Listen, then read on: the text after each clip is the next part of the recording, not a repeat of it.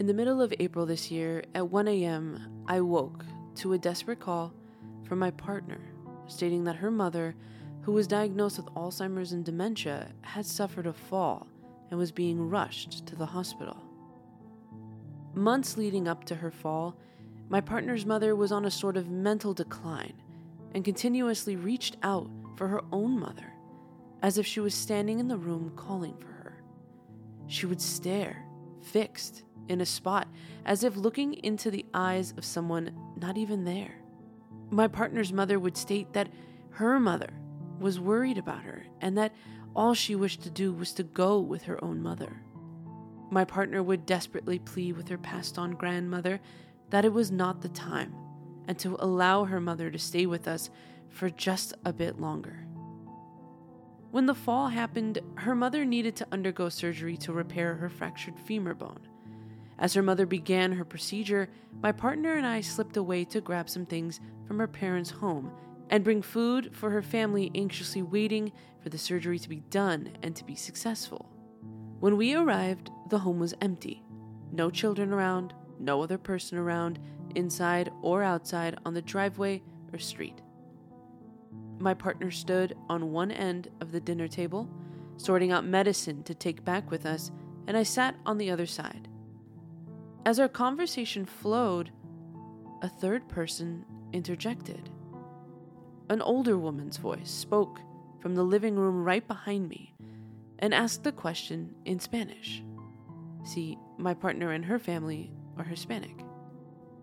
To this day, I can still hear the tone and questioning emphasis within the voice.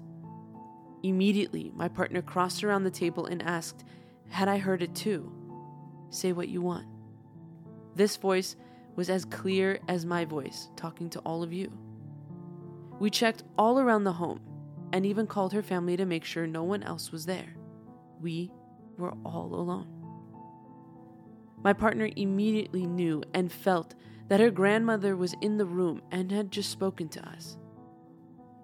Her mother's surgery did go very well, and now she's home living it up, dancing in her chair, coloring, and asking for every flavored taco you can think of. Her mother's health improved greatly, and seems the veil to the other side closed. Mentions of her own mother seem to have stopped. When tragedy strikes, a mark is left behind. Our emotions, our energies stir up the paranormal pot. In this week's episode, I bring you real life accounts of the other side reaching out in the face of tragedy. These are real life stories from EMTs, firefighters, and different first responders. Now, some of these stories are a bit jarring, so listener discretion is advised. So, with that being said, let's dive into that.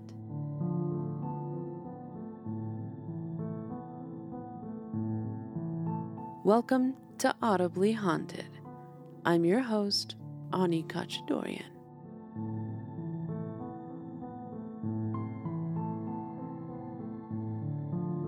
Now, our first real life story comes to us from Reddit. Unfortunately, this user has since deleted their account, so I don't really have a way of crediting them, but this is how their story goes. EMT from Arkansas here. I work nights in a rural area of AR, and most of our service area is mountains and forests. We received a 911 call for an older woman who had found her husband apparently dead. In our area, EMS goes to the scene first, as paramedics have protocols that allow them to confirm the death in the field. The location of the call was about 55 minutes deep into the surrounding national forest, which was mostly uninhabited. We follow our GPS until we realize that the GPS no longer shows us our route. The road we were on wasn't on any paper map. It's not on the GPS and we can't find it on our phones. We are in the middle of nowhere with no GPS, nor can we make contact with dispatch or the sheriff's office in the radio. We decide to go back, but the road is so narrow, the ambulance is scraping against the sides of the trees as we try to back up. It's basically an ATV trail. We spend about a half hour with me backing up and my partner guiding me so we don't hit anything. We finally get into an area open enough to turn around and start heading back out the way we came. As we're driving, I notice something in the road. I point it out to my partner, and as I stop, a figure starts to move towards us. It looks like a man, dressed in all black. We sit for about a half a minute, both of us staring at him and he staring at us. The whole time, we're both going, WTF, WTF. Finally, the figure turns and points down a little side road we hadn't noticed before because it was dark and it wasn't on the GPS. We try to radio dispatch for police backup and still no signal. So we decide this must be a neighbor trying to help us find the place and go down the road he pointed down. I'm hearing banjo music in my head. I'm thinking of how many different ways this can get ugly. Because I've been on similar calls before where we find a crazy person that tries to stab us when we approach, or someone who is methed out of their minds and wants to kill us and take our narcotics. We eventually roll up on a little trailer. We're now over an hour from the nearest highway, and we were later told that dispatch was flipping out trying to make contact with us because they couldn't even find our satellite tracker on the map. We slowly approach and go inside and find an elderly woman sitting on the floor next to a body. The body is the same size and build as the figure that pointed us out to the house. We feel the body and its rigor mortis, meaning he's been dead for at least a few hours. We console the woman for a moment and ask if she has any neighbors. She says her nearest neighbor is a house that we passed about seven miles back the way we came. We confirm the death and ask the woman if she has a telephone, and we use her landline to call the sheriff's office to get the county coroner and officers to investigate. Once they show up, we ask if they met the man we met, and they said no. They just followed our tire tracks in the mud. My partner and I got the hell out of there, and we never talked about it again. It still gives me chills every time we have to go into that forest.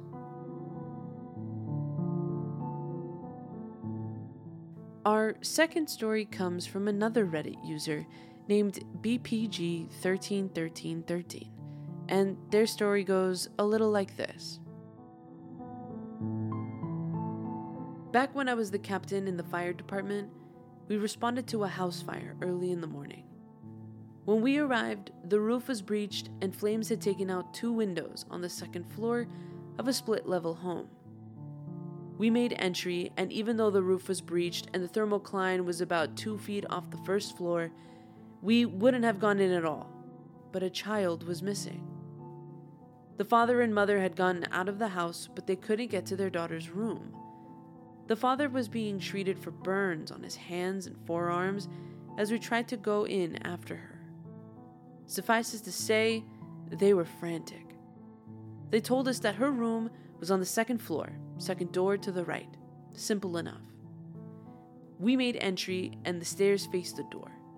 Rapid bursts from the TFT to the ceiling brought the smoke level up about four feet from the floor. That's when my handline man and I saw something that neither of us could explain. I saw motion to my left down to the main floor. Someone was walking down the stairs. I pointed to my handline man and he saw it too. We couldn't see a body as the person was in the smoke, but we could see the legs and the feet clearly. It looked to be a man wearing olive green trousers and leather shoes. I wouldn't say that the legs were dancing, but they were certainly moving in a way to get your attention. We redirect down the stairs and see the legs go into the door on the right side of the small hallway. We both see the legs go into the room.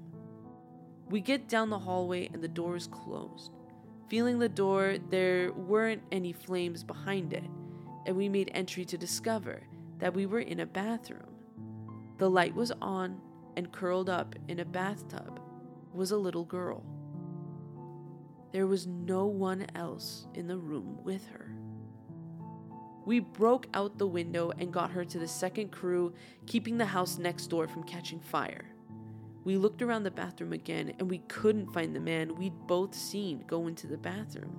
There was nowhere for him to hide in there. We withdrew from the house and did exposure control as the house was a complete loss, with the fire already spreading into the living room. The parents had gone with their daughter to the hospital where she was checked and cleared to go later that morning, and the man suffered only first and small second degree burns on his hands and forearms. The family stopped by the station and wanted to thank us for saving their daughter. They asked us how we knew to check the first floor bathroom, and I asked them if they knew anything about a man in olive green trousers and leather shoes. The man pulled out his phone after a minute of thinking and showed us a picture of two old men standing in a lawn. One of the men was clearly wearing olive green trousers and those leather shoes.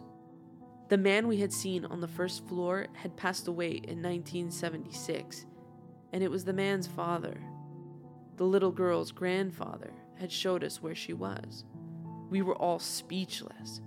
It's the only time I've ever seen a ghost during a response. It's a saying that we always hear the ones we love don't ever truly leave us. I feel like that when death is near, the veil that separates us grows thinner. In these moments, that's when our loved ones come to find us, or rather, point the way to those who are trying to save us. Tragedy leaves a mark, deeper than we can see with our own eyes. It at times leaves a spiritual mark, giving strength to the energy around us. Maybe the energy we leave behind is just enough to feed the paranormal, allowing it to cross into our realm. It is not always the phantom dancing legs or a strange figure in all black that reaches out to us. There are those moments of what seems to be a divine intervention. So many stories have come out of what people see when they are pronounced dead and they are resuscitated back to life. Others claim to feel a feeling from the other side. Here are two stories that seem to have had a run in with some divine intervention. Our first story is from Reddit user Medic Malfunction, and here's what they write. My first job out of EMT school was working as an interfacility transport technician, taking people from one hospital to another or to nursing homes and hospice centers. Once I went back to school to become a paramedic, I continued to work there for a few years. I provided transport services to more critical patients requiring a referral to a higher level of care than local hospitals could handle. There is one single transport from that time in my life which is burned into my memory. This transport is significant, not because of its unusual medical condition or that it was the first time I gave a specific medication, but because of the patient and his story. We were dispatched to transfer a patient who was brought to the local ED by EMS after suffering a cardiac arrest. He was resuscitated after reaching the hospital and admitted to the ICU.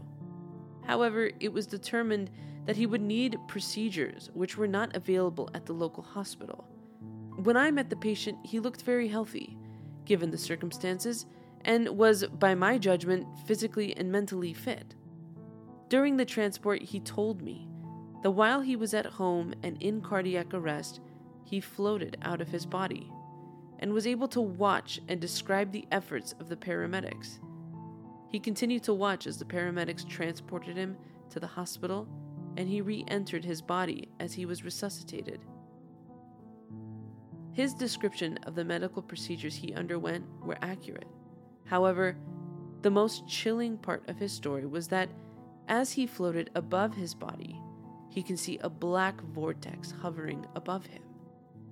He said that this was a portal to hell, where he was destined to go had he not re entered his body. The gentleman stated he had a new outlook on life and that he needed to make major choices to avoid spending his afterlife in misery. He was extremely sincere and somber as he explained all of this to me, and a chilling certainty went down my spine as he recounted his story. I don't know what happened to this man or how his life turned out, but I do know he had a powerful experience which changed his life.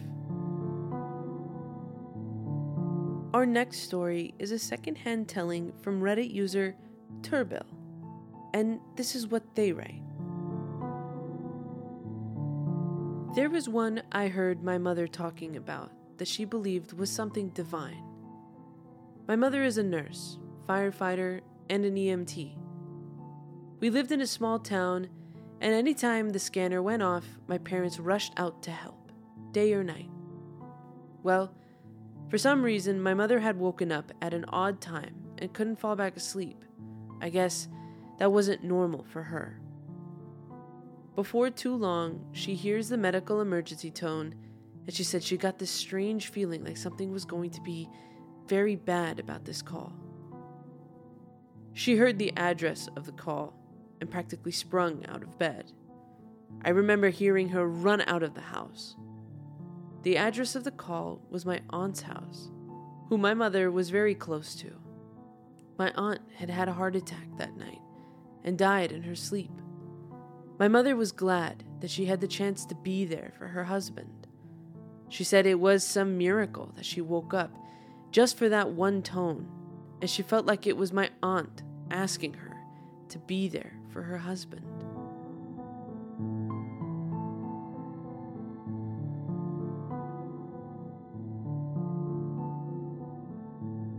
Each of these stories run a cold chill down my back sending my whole body into a goosebump frenzy.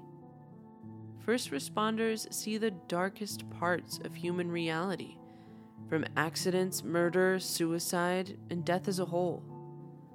They live in the facts, the logic, the real life. And to hear these stories truly makes you wonder about the paranormal all around us. The experience I had within my partner's parents' home was what I believe to be my first true paranormal experience. Just like the dark figure in all black or the frantic feet in green pants and leather shoes. I do believe my partner's grandmother reached out to us that day, having been given strength from the emotions and energy left behind. Moments like this, or moments experienced by these first responders, are a part of our reality. We simply need to open our eyes to truly experience it when the paranormal reach out from just beyond the veil.